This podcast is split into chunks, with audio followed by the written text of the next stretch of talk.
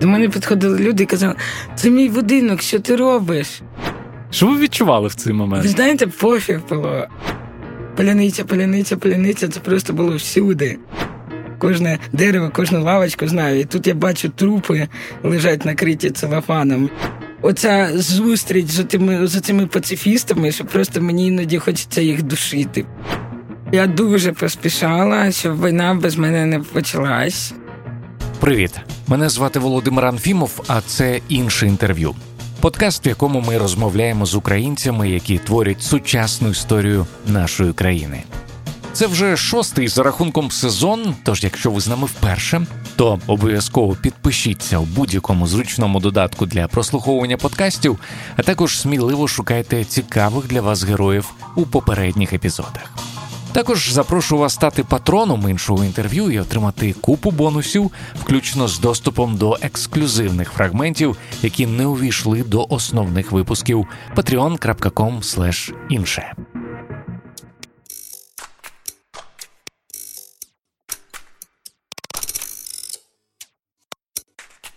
Моя сьогоднішня співрозмовниця відома українська художниця та скульпторка Жанна Кадирова.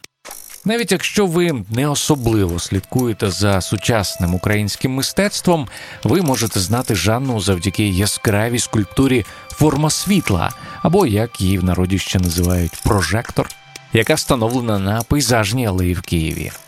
Якщо говорити про останні роботи Жанни, то не так давно вона створила мега успішний проект з каміння у формі хлібу, паляниця та серію наліпок, що імітують політ ракети над містом Russian Rocket.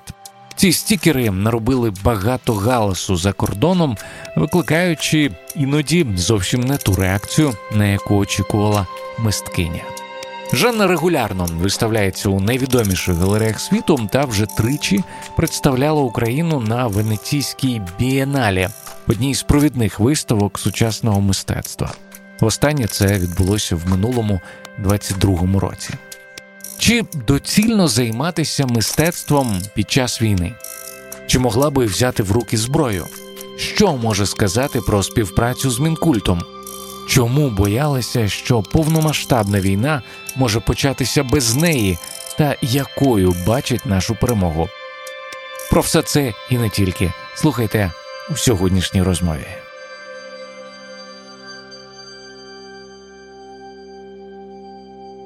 Я почати Жанна, знаєте, що хотів з обговорення вашого проекту, якому вже понад 10 років чи близько 10 років. Це проект досліди. Я абсолютно випадково на нього наштовхнувся вчора, е, переглядаючи ваші роботи. Ось що написано, я слухачам просто розкажу, що написано в описі до до нього. У цій роботі автор деформує панорамні знімки Києва, наносячи плями азотної кислоти на їх поверхню. В результаті над мирними багатоповерхівками спальних районів міста ми бачимо щось на зразок вибухів артилерійських снарядів. І вчора, коли я подивився ці світлини, стало трохи моторошно, бо вони створювалися це коли в 14-му році. 14 да? рік якраз. А, Ви взагалі пам'ятаєте, як виникла ідея саме цього ну, проєкту? Звичайно, пам'ятаю. Ну, в 14-му році почалася війна. Був анексований Крим. Тобто і в Києві висіло в повітрі оце очікування війни, і цей страх, що вона дійде сюди. От те, що ми переживаємо зараз, ми боялися цього в 2014 році. І я, ну, моя ідея ну, цього проєкту якраз була.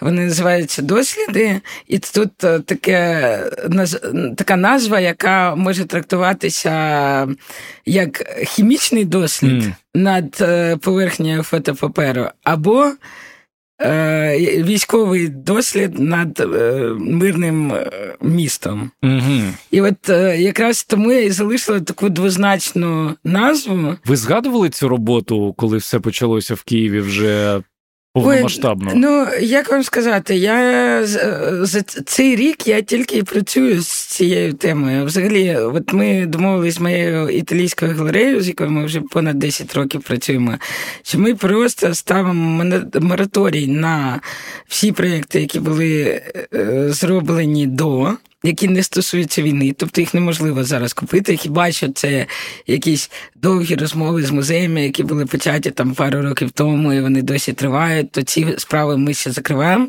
Але новим клієнтам ми пропонуємо тільки роботи 2002 року або ті, що стосуються війни.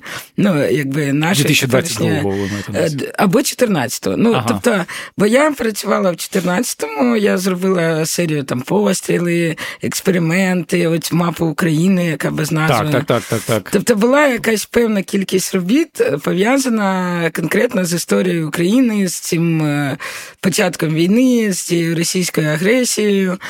І ми домовились, що поки війна не закінчиться, я на паузу ставлю всі свої проекти, які заплановані і не пов'язані з е, нинішньою ситуацією.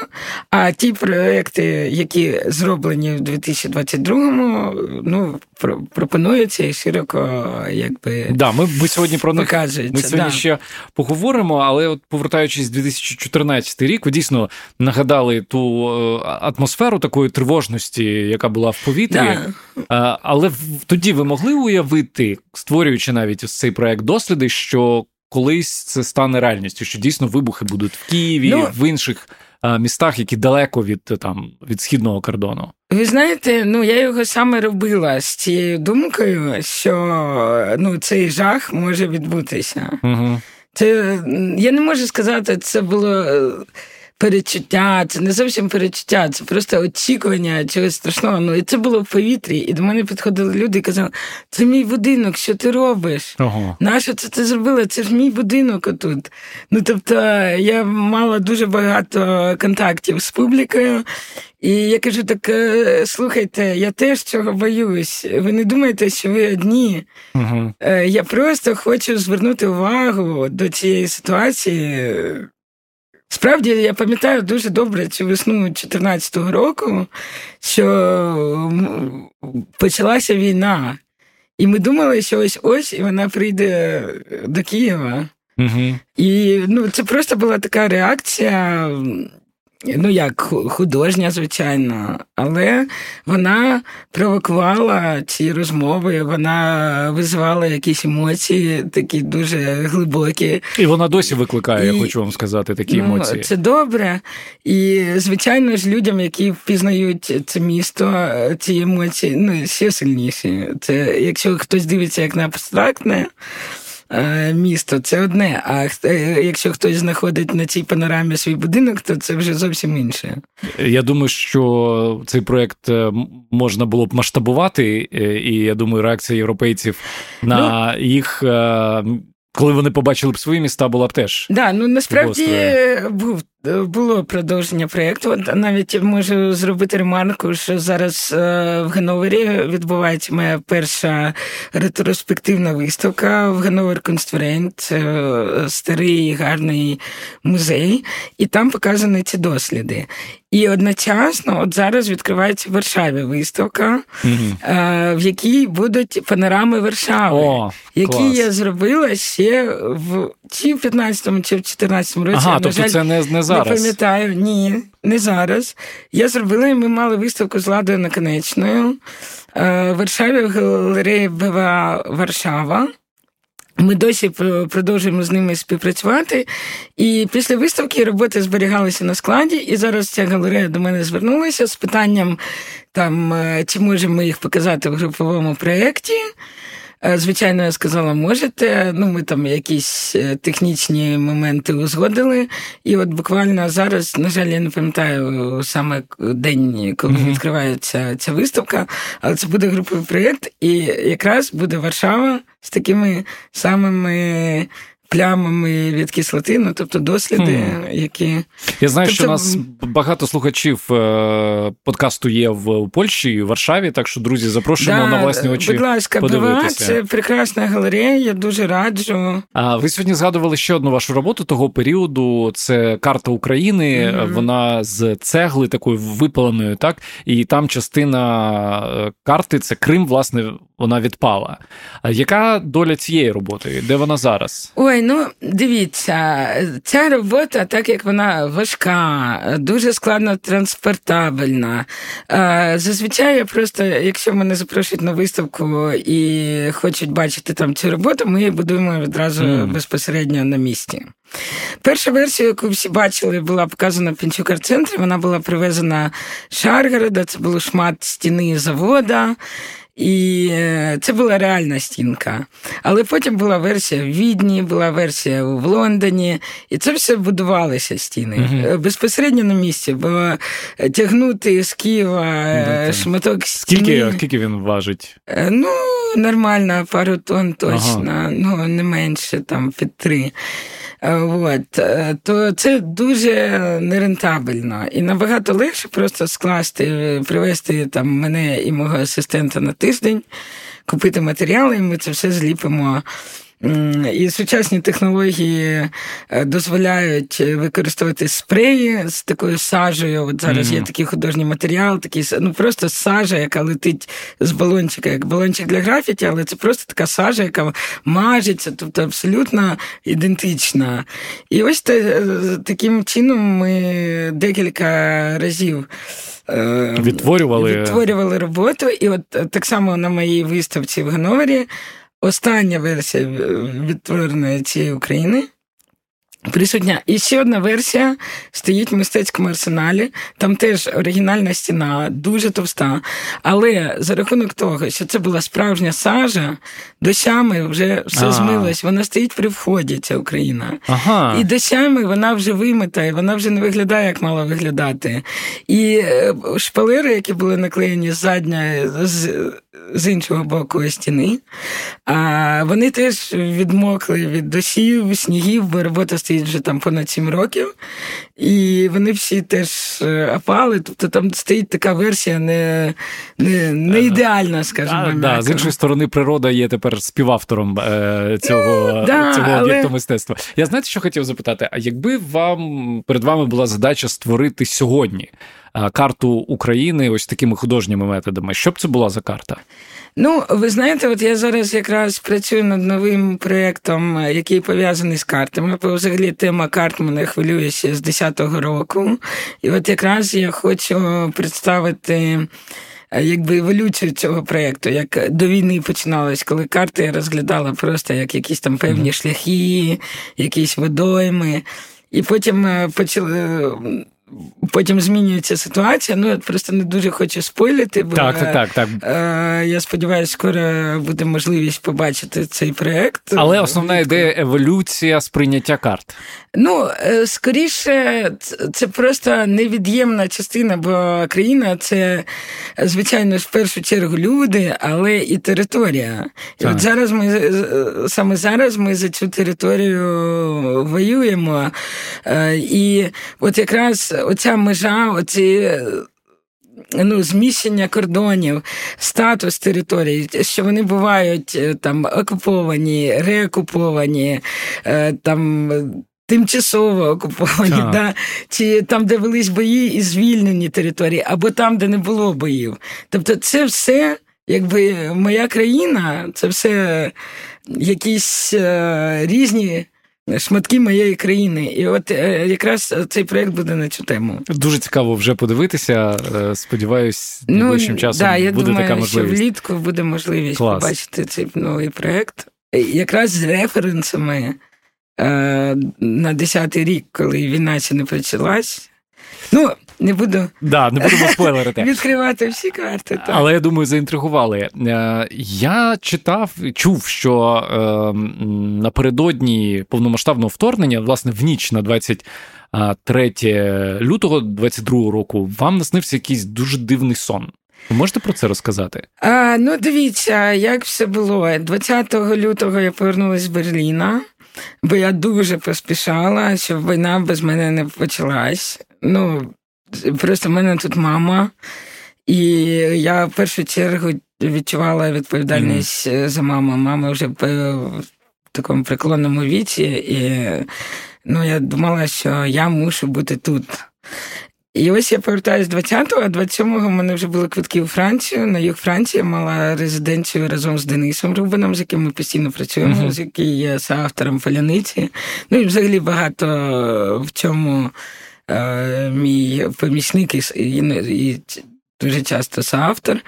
Ось. І ми мали виїжджати на роботу в Прованс на місячну резиденцію. Там був величезний парковий проєкт на приватному винограднику, е, де колекція.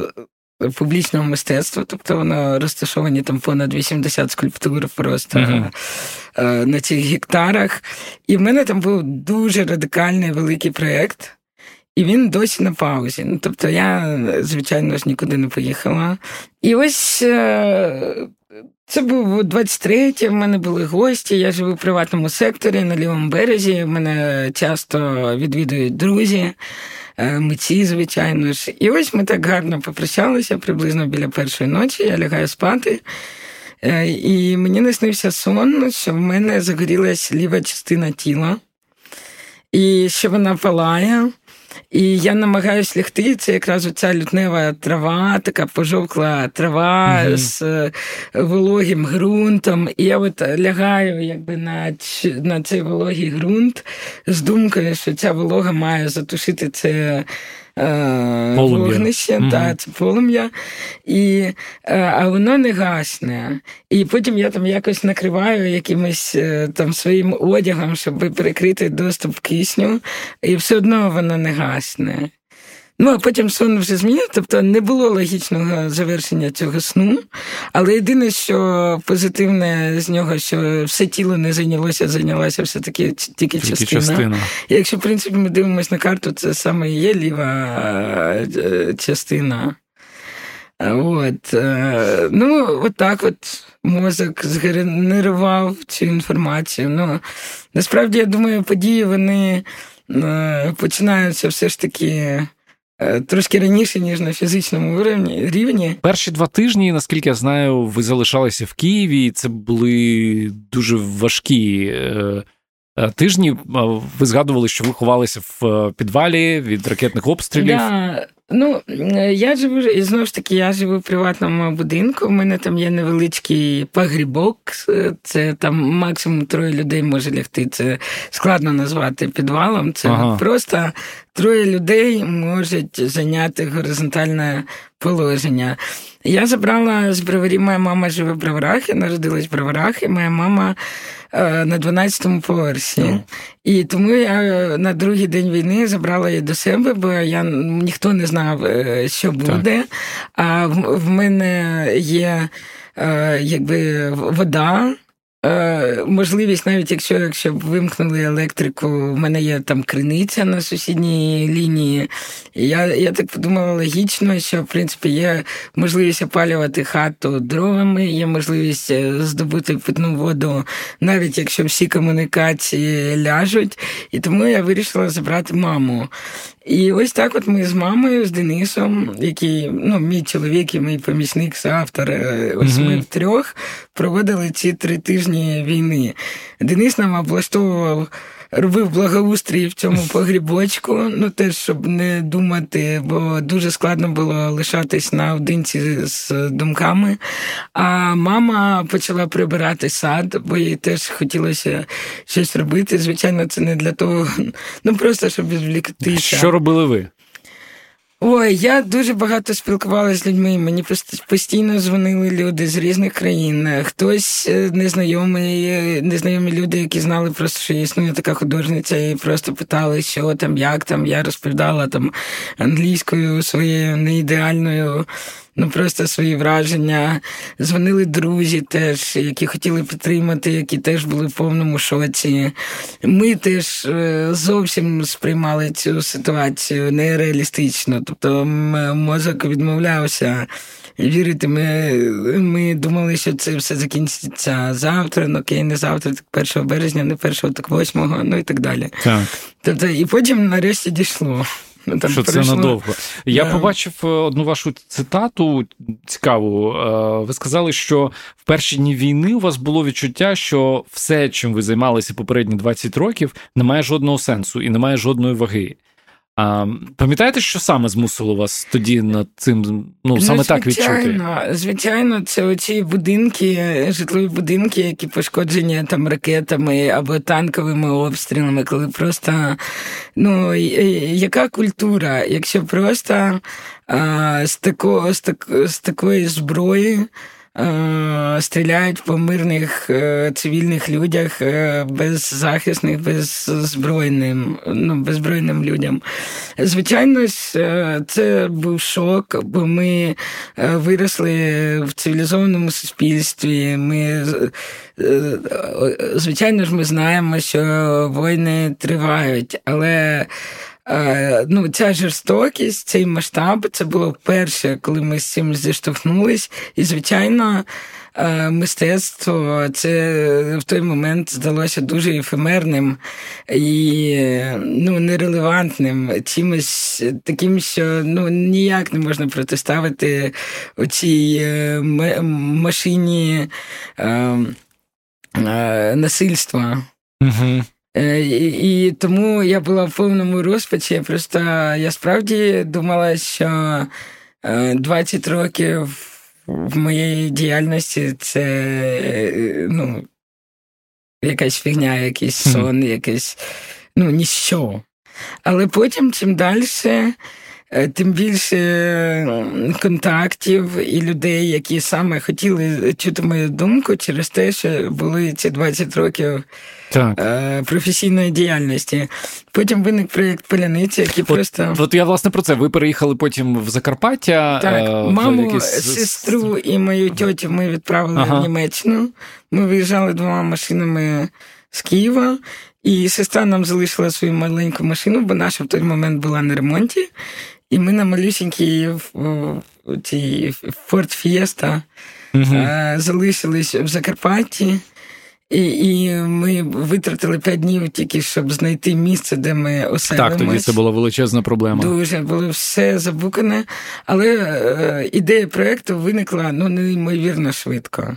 От пам'ятаєте той день, це як тумблер якийсь да, спрацював. От ви кажете, що до цього вам ну і і думок не було, мабуть, про про, про Ні, щоб от творити. Думки про творити, як Були. тільки моя мама потрапила в безпеку, ага. як тільки моя мама перетнула кордон, там ще було дуже багато проблем. Вони там на кордоні дуже довго стояли, потім лаги е, в цьому таборі біженців, бо там заглючили систему у Румунії, бо це все тільки було створено, все глючило, угу. все дуже повільно. Моїй мамі 75 років. Ну, тобто я дуже хвилювалася. І тільки от е, її забрали, ну, чоловік е, сестри прилетів в Румунію, сів за кермо і довіз їх е, до Німеччини. Ну, Він там працює, він там живе. І як тільки вони стали в безпеці, я так фух, перший таск е, ну, закрито. Так, і можна думати, що далі. Що далі? Ми маємо щось робити. Ну, то Ми просто з Денисом, так, що ми можемо робити, не маючи майстерню, не маючи жодного інструменту. Е, що ми можемо робити таке, е, щоб можна було, користуючись оцією. Умовно, цим інтелектуальним капіталом, ну, що ми можемо робити щоб продати і допомогти армії чи допомогти людям, які постраждали. Ми подумали, що легко робляться тортики. У мене був такий проєкт Маркет, який так. був представлений в 19-18 році. Чи ні, ні, на початку 19-го року, якраз перед ковідом, здається, це було. Чи на початку 20-го. Я не пам'ятаю, це не важливо. Ну, в Нью-Йорку я, це була така імітована кафешка, а торти були нарізані з асфальту, з будівельного сміття, тобто там шматки підлоги, які просто по формі тортика підрізались, mm-hmm. і в них нібито зверху крем це плитка, потім прослойка якогось клея для плитки, а потім вже цементна основа ага. підлоги. І або фрагменти стін. І ось такі от красиві фрагменти, вони були просто порізані, відполіровані і виглядали гарно як торти. І ось ми подумали, ну, оце ми можемо зараз купити болгарку, купити диски, купити там захист для очей, для рук, і почати робити таке, продавати там по пару сотень доларів ці об'єкти і починати заробляти на ЗСУ. Окей, і ми е, перші пару ночей ми зупинились в готелі, uh і цей готель стояв на березі річки. І оцей берег річки це було щось таке суміжне, як е, берег і свалка е, цього будівельного сміття. І от ми ну, там далеко ходити не прийшлось. Ми просто вийшли з готелю і почали вивчати е, ну, матеріали, які ага. нам запропонувала місцевість. І ось ми ходили, відбирали спочатку ці шматки там якихось стін, е, підлог, і потім опа лежить поляниця. Ну, от Просто опа лежить батон. Ну, тобто це каміння обтесане да, ну, просто рікою. річкою відшліфоване каміння, яке має приблизно колір, ну це було просто хліб, український хліб. Mm-hmm. Ну, от Перші, що ми знайшли. І такий напівбетон. І ми їх відклали. І думаю, о, клас. А в той момент, якраз це другий, кінець другого тижня війни, там третій тиждень війни, поляниця, поляниця, поляниця, це просто було всюди. Так. Е, це був символ. І ми так, так це ж поляниця. І це ну, це, це відбулося ну, от буквально там 15 хвилин. Ну, це отак от. Угу. І складності в обробці та сама, як і з цими тортиками. Звичайно, тортики відійшли відразу на задній план, і вже наступні е, дні ми вже шукали місце, де ми можемо працювати. До найближчого епіцентру було 50 кілометрів. Епіцентр знаходився в хусті, і поки ми їхали в епіцентр купувати інструменти, ми зупинялись біля кожної людини, яка йшла по вулиці, і питала, чи не здається хата, чи не здається хата. Mm. Бо дзвонити було по об'явах, ну не було сенсу. Все було овербукт і на місяці вперед. Взагалі ні. Ви були в готелі в цей момент, да? Ще, да, ще? І mm це ми зняли якийсь суперлюкс, єдиний номер, який залишився е, за скажені гроші, і то він був е, е, доступний наступний всього два дні. І потім просто з нами ще була одна подруга, яку ми вивезли з Києва з її псом. І вона просто влаштувала скандал адміністратору, сказала, ну причому що я про це не знала, сказала, у вас тут відома художниця гостює. І вони знайшли нам кімнатку, бо коли ми мали виїхати з цей суперлюкс е, залишити, ага. вони все ж таки, замість того, щоб вигнати нас на вулицю, вони нас переселили в нормальну кімнату, ага. де ми ще пару днів залишились, поки не знайшли хату. Ту хату, яку ми знайшли, яким чином ми знайшли? Е, там не було електрики. Тільки тому вона була доступна. Там е, декілька років тому впало дерево, воно uh обірвало проводи. А так як ці хати на горах там досить довгі ці лінії. Так. Е, місцеві не могли там викласти відразу декілька тисяч гривень, щоб купити кабель. Ми відразу дали ці гроші, кажемо, тільки проведьте кабель. Е, вони провели нам кабель, ми на наступний день заїхали. Ну, звичайно, це були зовсім інші умови, ніж я звикла жити в Києві в своєму, ну, умовно, сучасному будинку. Да? Там все ми перші дні навіть готували на вогнищі, опалювали хату вогнищем. Пічки були гарні, ну дуже швидко швидко нагрівалась. Хата була нормальна, там стояли євровікна, ну тобто вона не була холодною. Але е, в душ нам треба було ходити до господарів, там 100 метрів вниз. Е. Що ви відчували в цей момент? Ви знаєте, пофіг було. Абсолютно. Я взагалі не відчувала дискомфорту. Я була щаслива, що моя мама в безпеці і я в безпеці. Пам'ятаю, як була перша сирена, тоді на Закарпатті ще не було сирени, і коли перша сирена була серед ночі, хазяїн прибіг в нашу хату, бо там була був теж підвальне приміщення, ага. ховати свою дочку серед ночі прибіг. А моя подруга з просоння подумала, що це російські диверсанти, бо він фонариком світив, і він подумав, що це вже на Карпати висадились російські диверсанти на парашутах. Ну, тобто, ну це кошмар. Е, але потім він вже ніколи не бігав. Ми йому пояснили, ну що тут нема чого бомбити так. в цьому селі, жодного стратегічного об'єкту, ніяких військових частин 40 е, кілометрів до Венгрії. Ну ніхто не буде витрачати багатомільйонні ракети на те, щоб розвалити сарай. І після того він вже не бігав. Е, Я знаю, що ви першу ну, виставку публічну поляниці влаштували саме там в селі. Да. Якою була реакція місцевих? Як на це запитання відповіла Жанна Кадирова? Слухайте ексклюзивно на патреоні іншого інтерв'ю patreon.com інше. Не забувайте, що в цьому сезоні ваші донати ми спрямовуємо до благодійного фонду Підтримай армію України, який з 2014 року надає допомогу українським військовим. А ми продовжуємо. А ви сказали, що паляниця це один з ваших найуспішніших проєктів. А якщо от говорити мовою цифр, то як можна виміряти успіх паляниці? Ну, я би говорила не, не тільки цифрами, а й географією. Зазвичай не дуже люблю повторювати проєкти, ну так тиражувати одне за іншим. Але так як цей проєкт позиціонується як е, гуманітарний, то ну, тобто всі кошти, які ми отримуємо е, з паляниці, ну. Іноді якісь продавці беруть якусь комісію. Mm. Це вже ну, це вже деталі. Все, що я отримую з паляниці, я пересилаю далі на якісь потреби. Раніше це були різні потреби. Не тільки військових, а й цивільних постраждавших, або лікування когось, або ще щось. Зараз я все ж таки концентруюсь на армійських е, потребах, бо, наприклад, відбудову будинків ще можна знайти в Європі гранти на це. Угу. Там лікування е, травмованих е, теж можна знайти гранти. А от саме там машини, дрони, зброя, тепловізори.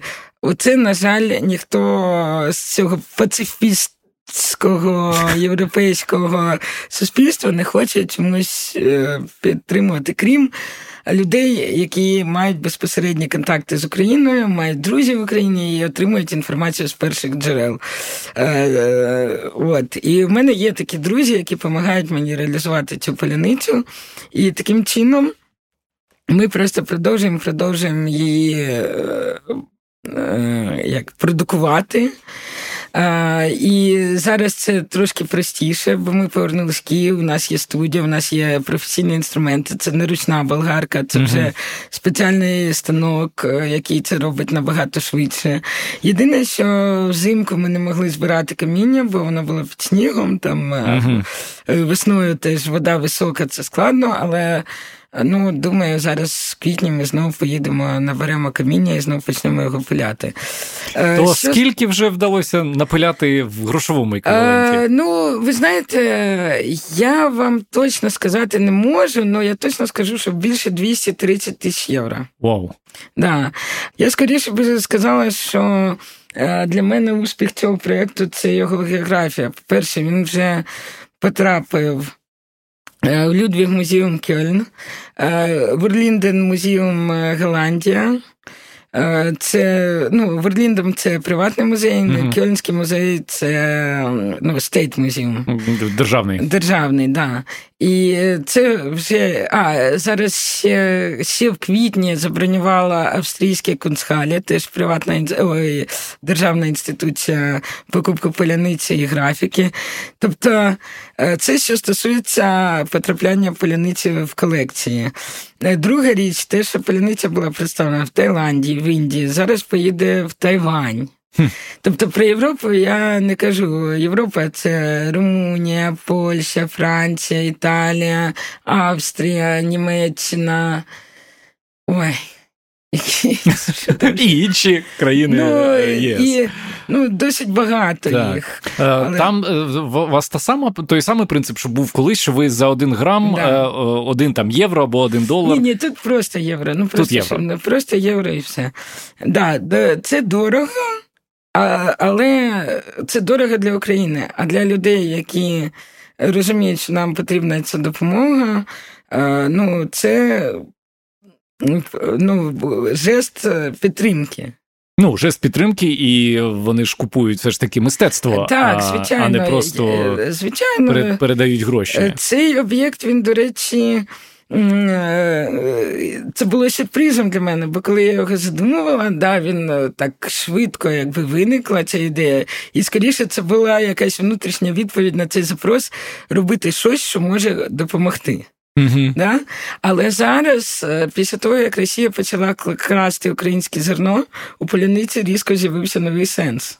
Mm-hmm. Якщо спочатку, спочатку це був такий welcome bread, який не можна з'їсти, welcome bread для окупанта, так. якого тут ніхто не чекає і не вітає. То з, з цією новою історією з'явилася історія Голодомора, оця циклічність uh-huh, історії. Uh-huh. Знову хліб. Е, да, знову хліб, і це крадіжка зерна, е, і це вже інший ну, якби, кут зору на цю роботу. І мені приємно, що вона трактується, що вона настільки проста. А трактувати її можна ну, на декількох якихось рівнях. Також я чула від глядачів таку трактовку зовсім біблійну. Про те, що коли Ісус в'їжджав е, в Єрусалим, оце якраз вербна неділя, uh-huh. да, е, і його адепти е, кричали, що це цар Божий приїхав, uh-huh. а його, а оці фарисеї кричали, що ви богохульствуєте, який же він цар. А Ісус в той момент сказав: «Е, якщо вони перестануть е, говорити, то заговорять камні, хм. заговорить каміння. каміння. І це якраз цитата з Біблії. Мені приводили конкретно mm цю цитату mm і апелювали до поляниці, що це говоряще каміння. Mm. Ну, я ніколи в такому ключі собі навіть не могла е, уявити. Це дуже цікаво, коли з'являються да. ось такі шари, і, які ви навіть. І мені не якраз це приємно, це значить, що робота працює без мене. І вона провокує на ці залежно від досвіду людини, людина трактує, якби, але вона все одно торкається mm-hmm. ці, цієї людини, цього глядача. І ну, це був сюрприз, і це ознака роботи, успішності роботи, що вона. Е, продовжує генерувати сенси. Є ще одна ваша робота, яка з'явилася е, в минулому році: Russian Rocket.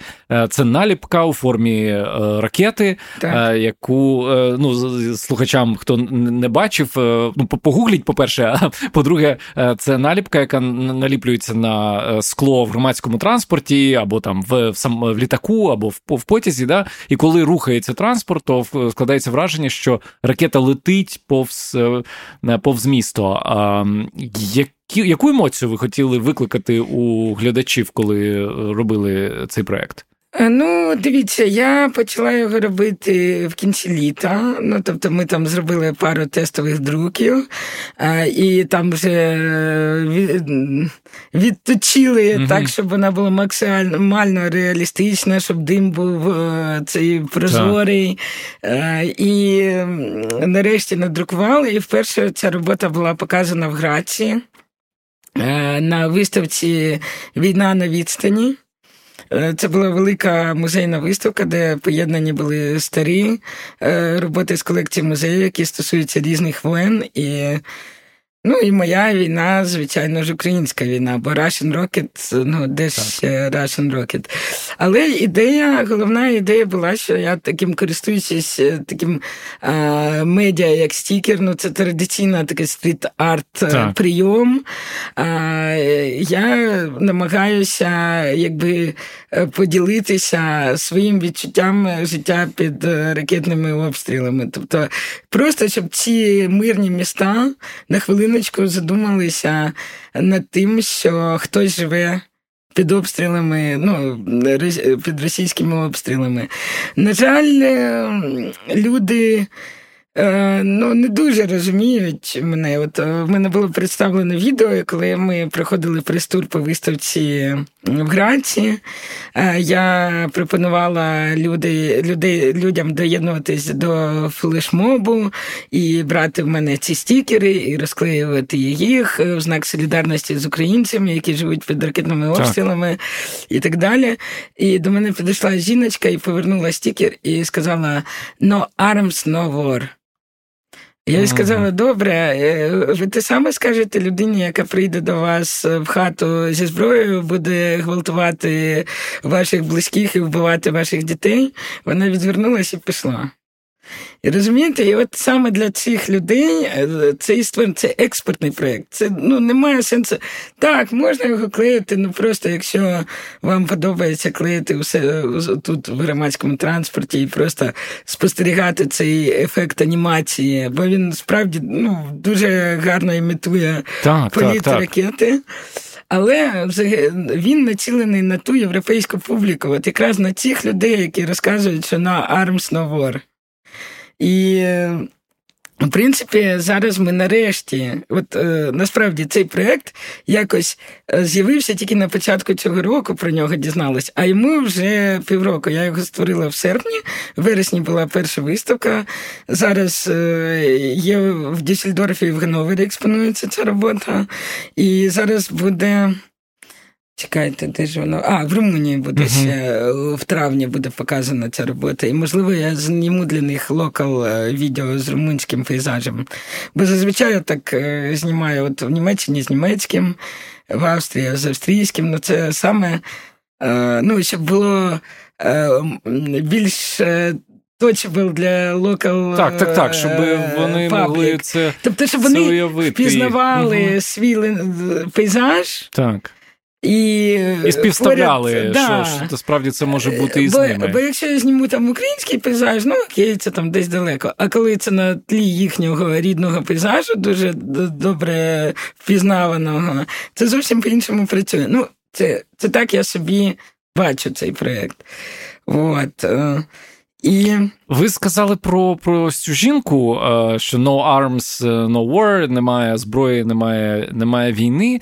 Е, взагалі, ну, є такий певний стереотип, що е, е, культурна спільнота, митці, вони є по природі пацифісти. А, в, Якось змінилося ваше ставлення? Ну, по-перше, чи вважали ви себе пацифісткою до цього, і які зміни у вас відбулися у зв'язку з війною особисто у вас всередині? Слухайте, ну змін настільки багато, ну просто якщо раніше було е, певне предвзяте ставлення е, до е, ультраправих, до націоналістів, то зараз це все дуже змінилося. Mm. Я навпаки ну, дуже агресивно ставлюсь до цих лівих інтелектуалів, яких які просять Шольца не давати Україні зброю. Тобто раніше я собі більше відносила от саме до тієї групи. Mm-hmm. Зараз це кардинально змінилося ну, навпаки. Тобто я тепер той самий націоналіст. І, е, е, ну, Бо в такій ситуації просто ну, ти бачиш, що теорія не працює. На жаль, те сама, така сама ситуація з екологією. Раніше я сортувала сміття, там відокремлювала пластик такий, пластик сякий. Після того, як ці е, палають нефтебази, і коли я заходжу в Європу на виставку, яка там про екологію, і там ой, там щось. Блін, люди, зупиніть війну. Бо ця війна приносить набагато більше збитків екології, ніж е, там хтось е, не знаю, не в той бак кинув. Не в той бак да. кинув, чи щось там. ну, не буду в деталі. Mm-hmm. От. І і це ще одна зміна, яка ну просто кардинальна. Я розумію, що скільки ти я до кінця е, життя можу сортувати сміття, і це ні, ніяк не відшкодує. От як на початку року палали нефтібази просто одна за одною. Так. Це стільки було відходів викинуто в атмосферу, що це просто вся Україна може сортувати сміття, і це ніяк не зрівняється з рівнем. Абсолютно. Тих, е... Ну, це, це, звісно, не не означає, що, що це ми маємо не ігнорувати. Треба, але, да. але е, на жаль, е, я спостерігаю, що е, дискусія в мистецтві залишилась на тому ж рівні.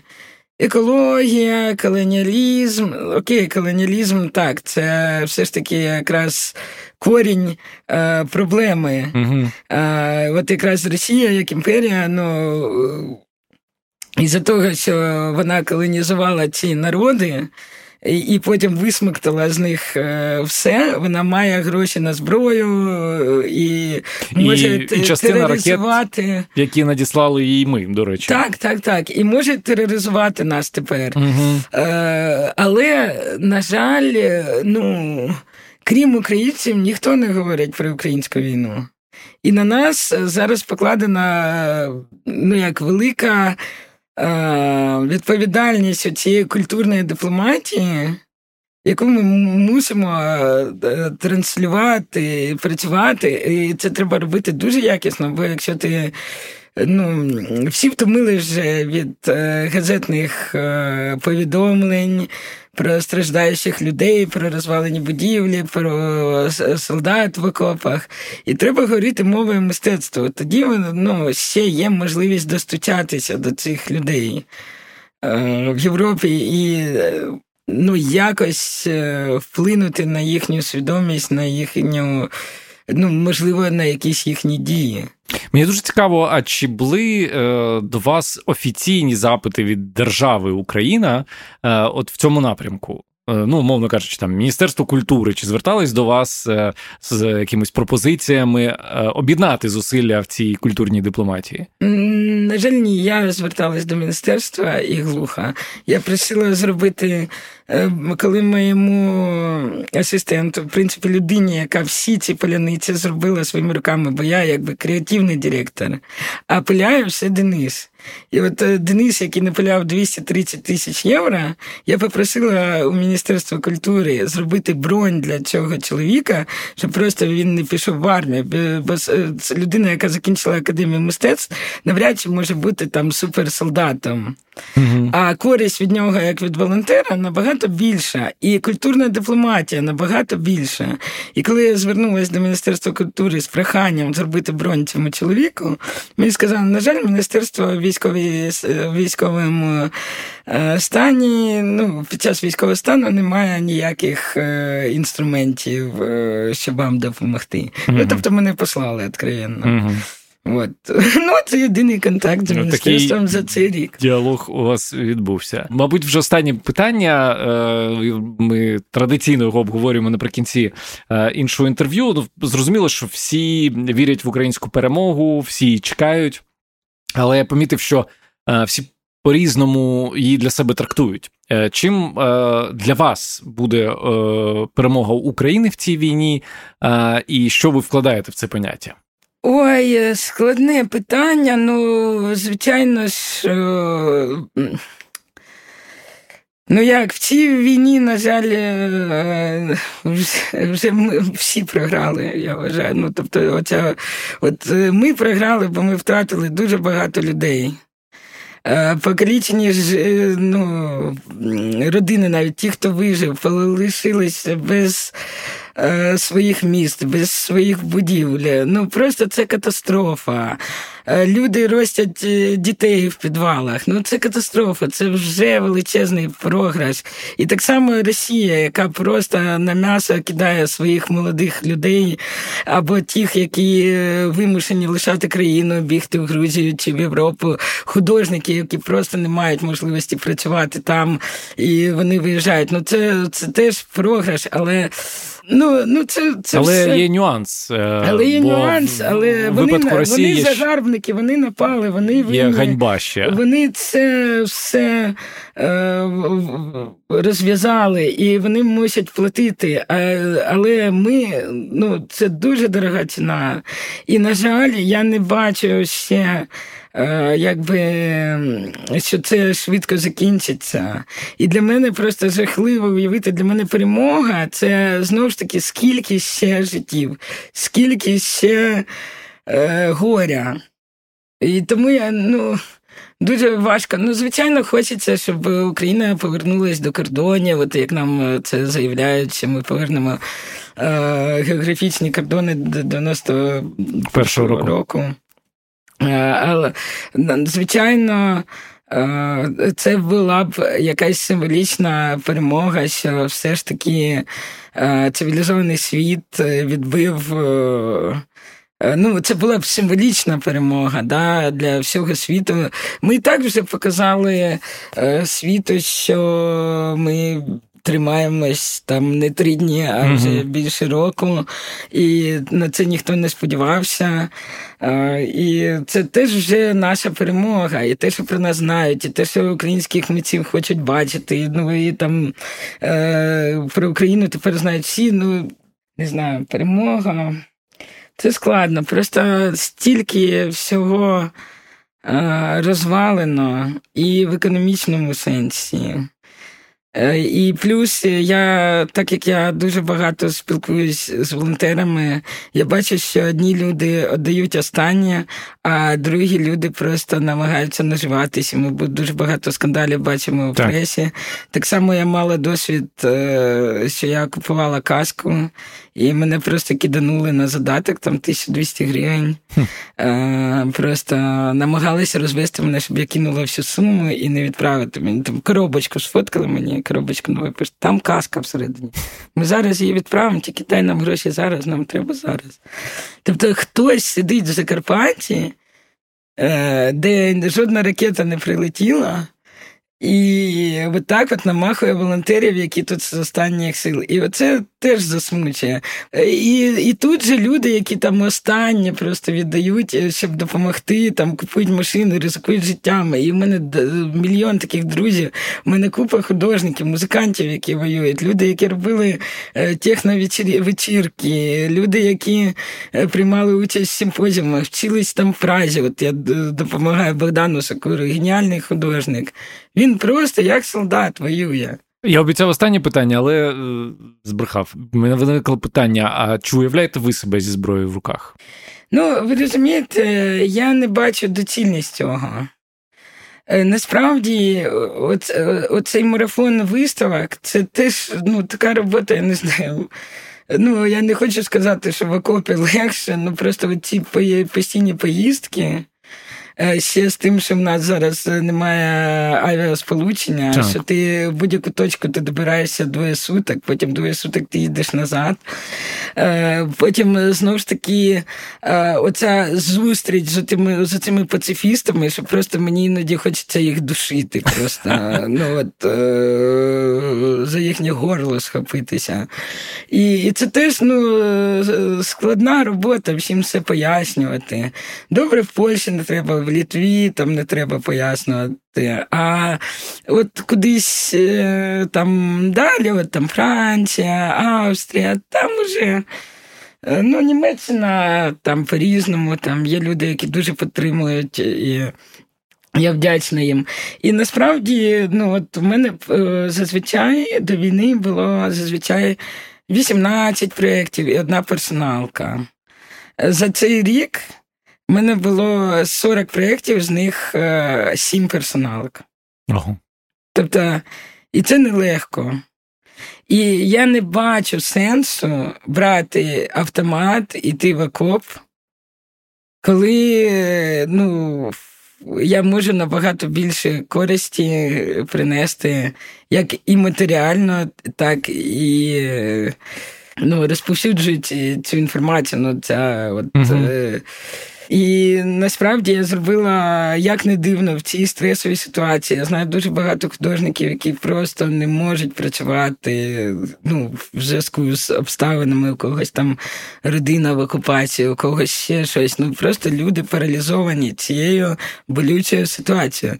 У мене, слава Богу, хоч мама вже і повернулась, не дивлячись на те, що цей вертоліт, який впав в броварах, це впав прямо в нашому серйозно. Дворі. І його шматок відлетів в перший під'їзд, мама живе в третьому, і там вбило дуже багато, ну як не дуже, а повбивало людей. І мама була вдома в цей момент. Мама була з поламаною ногою, тому що вона в темряві впала. В броварах відключення світла були набагато е- сильніші, ну, триваліші. І і вона сиділа на 12-му поверсі. І Вона повернула голову, і все вікно було в вогні, бо це спалахнув цей керосін. І це відразу, от е, за цим дитячим садком школа, в якій я вчилась. От е, якби вертоліт 10 метрів, він би впав між школою і це. А там згоріли діти, згоріло. І ще оцей гвинт, який відлетів, він відлетів в перший під'їзд, і там буде по своїй дорозі він там пару людей вбив, е, пару машин спалив. І в цей момент моя мама перебувала в квартирі. І все це бачили з вікна, весь цей пожар, весь. А це був перший день, коли я приїхала в Гановер на монтаж виставки. Дениса знову ж таки зняли з поїзда, бо він чоловік, там не доїхали документів на таможню. Е, я приїхала одна. У мене мало того, що стрес, що я е, лишилася 50% своїх ресурсів, бо Денис це мої е, другі руки, які знає все технічно як. Mm-hmm. І я на нього дуже розраховувала в монтажі. Виставка 9 залів. Uh-huh. Роботи дуже багато було. І тут перша новина, що я розумію, що ну от просто в будинок моєї мами влетіла ця штуковина, мене просто отак от трусило. І Е, ну, Що ви просто... зробили? Ви одразу набрали маму? Е, да, і мама мені і там тих дев'ять переправив, що це не у нас. Хоча вона, да, це у нас, вона написала, ну нібито це не у нас. А потім я дивлюсь фотки, я кажу, мама, так це ж наш садик. Ну, бо я там вчилася там е, до п'ятого класу росла в цьому будинку. Я кожне дерево, кожну лавочку знаю. І тут я бачу трупи лежать накриті целофаном. Я дивлюсь відео, де люди просто оруть від е, жаху. І це все моє подвір'я очіплене, і як я можу працювати? От просто от робота е, нібито на мирному в тилу, да? Угу. Але ну, вона теж не, не легка, але я зібралась, і добре, що мій куратор, він людина освічена, він постійно. Е, цікавиться Україною, і він відразу мені перетелефонував. Жанна, я бачив, що інцидент в твоєму рідному місті, там в тебе все добре. Я кажу, це мало того, що в рідному місті, це конкретно в моєму дворі. Е, і він каже: так, тримайся, давай, все, приходь, коли вважаєш, що ти можеш, ми тебе чекаємо, все окей. Хоча в нього теж стрес. Людина е, ну, часу було дуже мало, плюс доїхали не, не весь склад. І роботи багато, і треба було починати якнайшвидше. Але до мене поставили з розумінням, я таки прийшла, я відвліклась на роботу, і ну, з мамою все окей, вікна не повилітали, повилітали тільки в першому під'їзді. А, І ну, вони відчували, коли воно бахнуло в цей будинок. Ну, Вони мені розповідали, що будинок аж затрясся. Це 12-поверхова панельна класична споруда. Ой, незвичайно, якби я була в Києві, перше, що б зробила, я поїхала до мами. А так я в Гановері. Я вже два, двоє суток добиралась. Жан, я вам, по-перше, дуже вдячний за цю розмову, а по-друге, я дуже вдячний за ту роботу, яку ви робите. Робимо, що можемо. Дякую вам. Дякую, що запросили. Дякую. Друзі, якщо вам сподобався цей випуск іншого інтерв'ю, не забудьте написати про нього у соціальних мережах та поділитися посиланням. А ще не забувайте, що патрони подкасту завжди отримують більше, зокрема, можливість раніше інших слухати свіжі випуски patreon.com інше. На сам кінець хочу сказати спасибі нашим інформаційним партнерам на часі.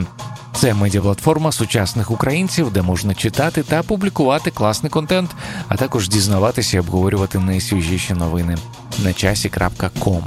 З вами був Володимир Анфімов. Підписуйтеся на мене у Фейсбук та Інстаграм. Почуємося.